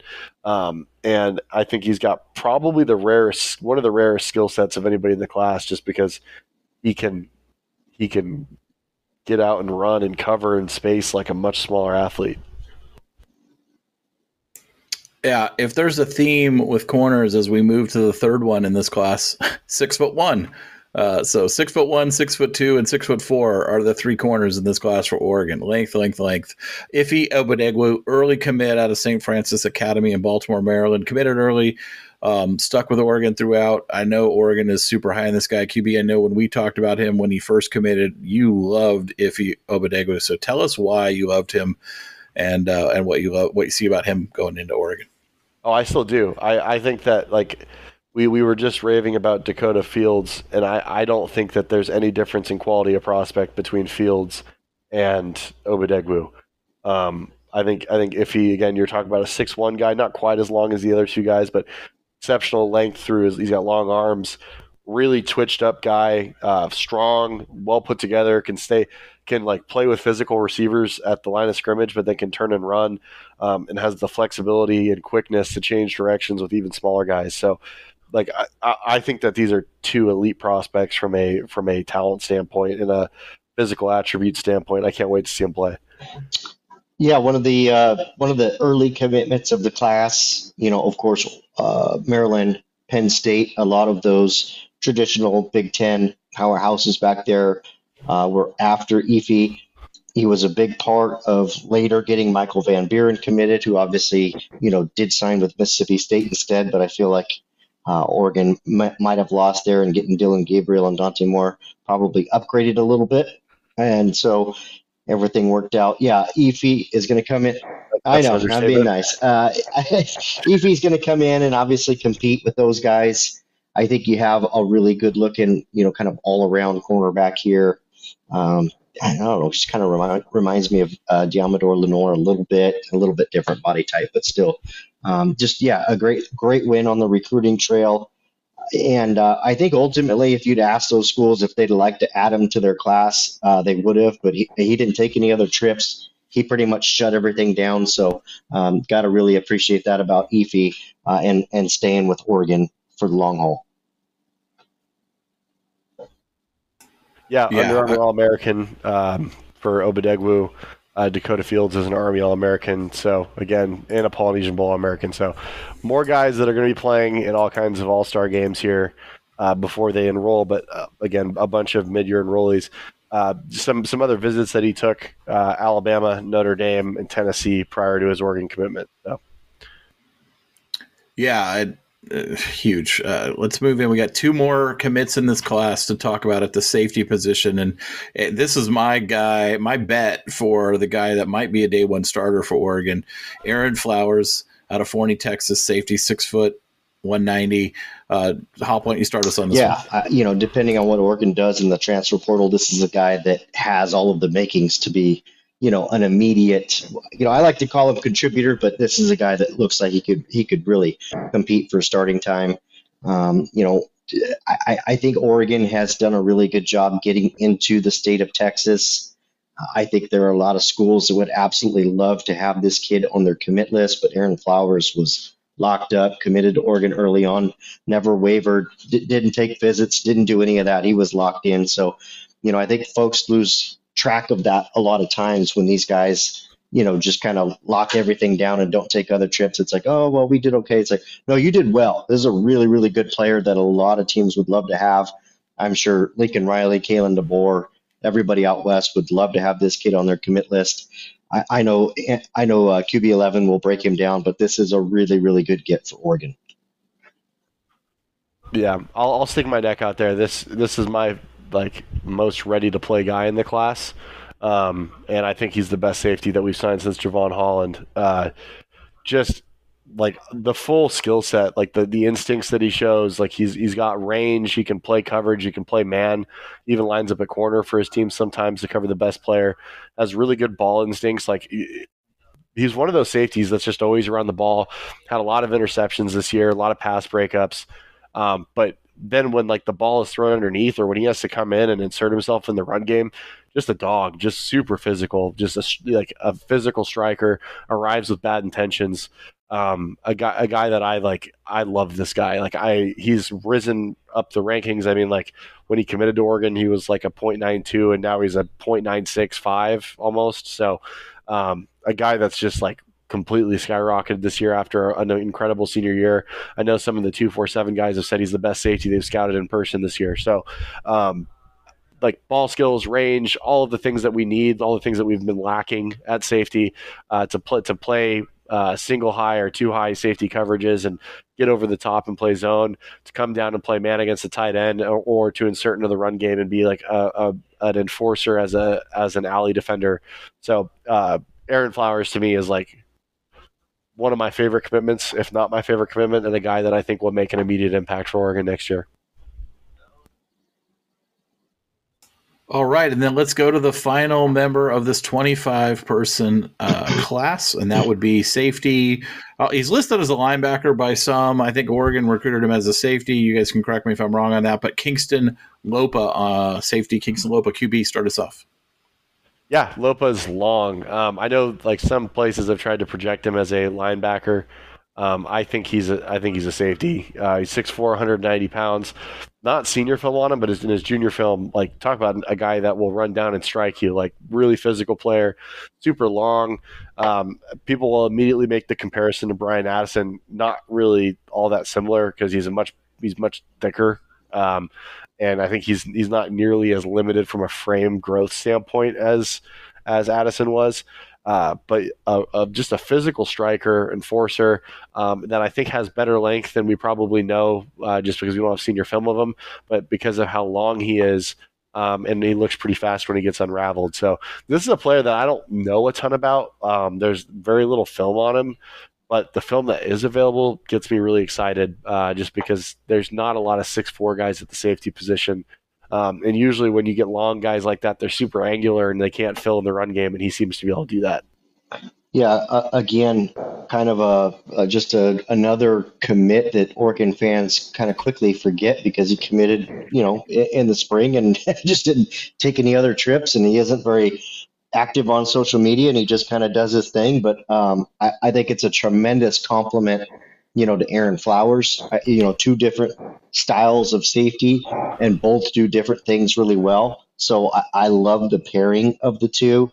Uh, and I agree with you. He'll get compared to Addison maybe because of the length, but he's obviously a lot more willing to hit and get in there and do the dirty work um, that I don't know that Addison is. So USC wanted him. He, he recorded an offer from Texas early in the process. You know, Washington, Utah, you name it. Uh, this is a pretty highly coveted guy. Uh, you know, Oregon was able to do a really good job kind of coming in the mix. You know, we've seen Oregon sign guys out of Grant before uh, in Sacramento, California. I, for one, have always kind of liked the NorCal guys. I, I, think they tend to play with a chip on their shoulder a little bit. So, um, pretty excited about this one.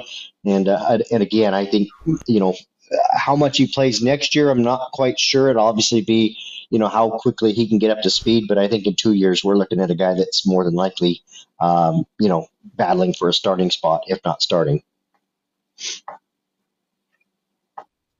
Yeah, Lopa's a headhunter. Like he's looking for violent contact. Like he is. It's not that he's not. It's not that he's not afraid. It's that he is actively looking to and like to be the initiator of contact.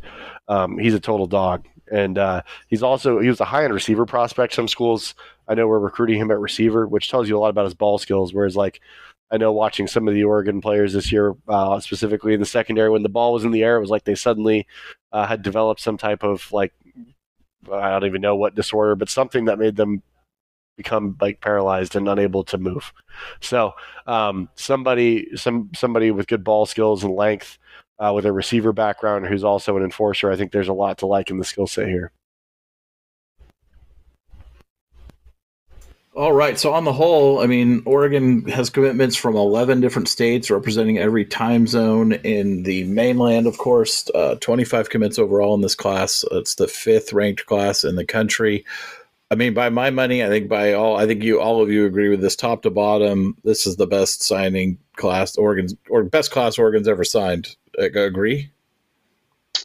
Yeah, I mean, I it's currently ranked fifth. Uh, if Oregon adds Jericho, as we suspect tomorrow, they'll still be ranked fifth, but they'll be like a hair behind Ohio State. Um, so, and, and, if you add if you add uh, Gatlin Bair in February, you're looking at a potential top three finish for the Ducks. So, just a completely insane class from top to bottom. Um, I think the most complete class Oregon's ever signed. And it's not even just the rankings of these kids because it's easy to get caught up in the rankings, but like when I look through these kids' film and their skill sets and the way that their profiles fit what Oregon says that they desire, it's the best fit too. I mean, like there was classes that, that Oregon had under Cristobal that were ranked pretty high. I think of the 2021 class, but there was a lot of guys in that class that we kind of knew were fluff, like to to look good on paper that weren't actually fits. Um, and there's not a single player in this class, um, save maybe one that is not a fit. And they certainly didn't take him because of his because of his ranking. So yeah, I think that's the key. I know we can look at the numbers and, and see where the class is ranked, and we can look at the numbers and see the rankings of the commits as individuals, but it certainly just feels like you know this class uh, is a is a strong unit and not you know okay these couple guys are pretty good but these other guys are you know were ranked four stars but really nobody else was recruiting them. You know i, I think that you could darn near take just just about you know probably 20 of these guys and offer them to a lot of top 15 programs and they take them you know? So it's it's depth it's skill uh, it's quality and there is quantity too. And i know we said it from the onset but this defensive class the hall of the defense the defensive line linebackers and defensive backs is sick. I mean, it's just an unbelievable collection of talent, especially when you look at some of them, the defensive line group in particular, and combine it with what Oregon signed last year.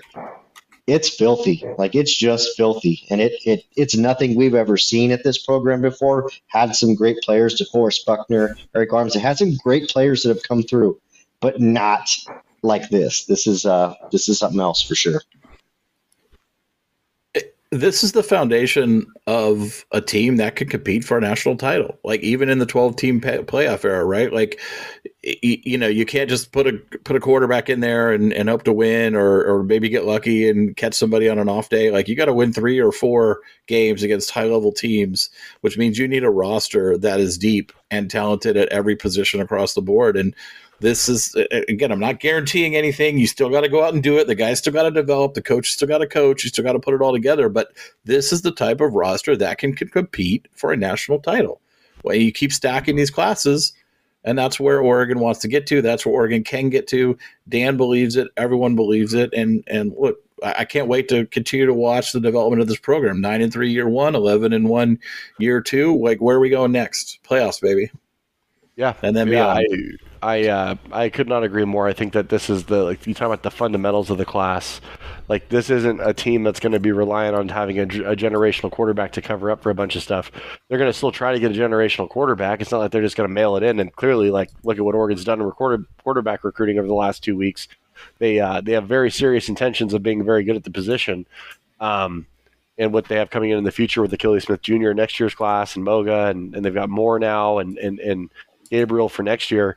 Uh, but this is also going to be a team that the other 21 guys are going to be able to line up with anybody in the in the country, um, and that's what's like so incredibly uh, apparent here with this class, especially in combination with last class, because I think that you have to look at these in two or three year cycles. Um, the fundamentals of this team, the the overall talent. I mean, six top 100 players in this class, more All Americans than can be counted between the three different games. Um, just just a unbelievably strong class from top to bottom, and and like you said, like all everybody but it's funny everybody but the two guys from Oregon and the guy from Southwest Washington are mid-year enrollees. So you have early enrollees across the board as well. Yeah, no, another Hop, any final no, thoughts? No, uh, no, you. I mean, just yeah. I, I think that you know one of the things I love most is is just seeing the um, roster management. Right, you looking at roster management of this class. Okay, where's Oregon? You know, weak. Where do they need bodies? Well, clearly they needed help in the secondary.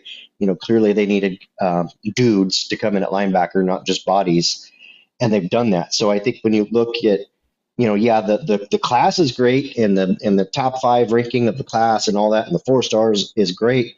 Uh, but again, it's not like, well, why did they bring in eight wide receivers? We don't need eight wide receivers. They didn't do that. They brought in the number of wide receivers they needed, the number of linebackers they needed. They weren't just trying to fluff up a ranking. They got a high ranking filling the spots they needed to fill. So I, I think that that's what continues to impress me most. And um, yeah, I mean, whether Oregon wins the, the championship this year, next year, the year after, at the very least, at the very least, we can feel like they're putting together a team that can compete for that. And that's all you can ask for at the end of the day. Agreed. All right hour and 44 minutes in this has been i know this has been one of my favorite episodes this is always one of my favorite episodes to do every year i know it's one of our most listened to episodes of the year every single year j hop i appreciate you j hop i appreciate you coming in coming in from scoopduck.com everyone obviously if you're not over there go check that out subscribe all the intel on recruiting all year long that's the place to be it's the only place to be for oregon inside intel on recruiting uh, QB, uh, I hope you continue to feel better. Appreciate you making time today. I know everyone loves all of your evals on this day. To get all of them in one show is just phenomenal. We covered 26 guys. It's incredible. So thank you both. Follow him at QB11SD on Twitter. You can at Justin Hopkins on Twitter and at Douglas TS on Twitter. And the show, I believe we may have hit the thousand mark. I got to do a quick check. Are we at a thousand? Live broadcasting here. We are at how many how many are we at? We are at 998.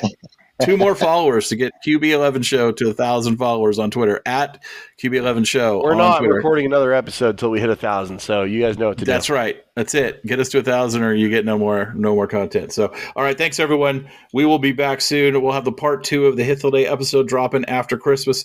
I hope you all have a Merry Christmas. We'll talk to you before New Year's. Thanks everyone.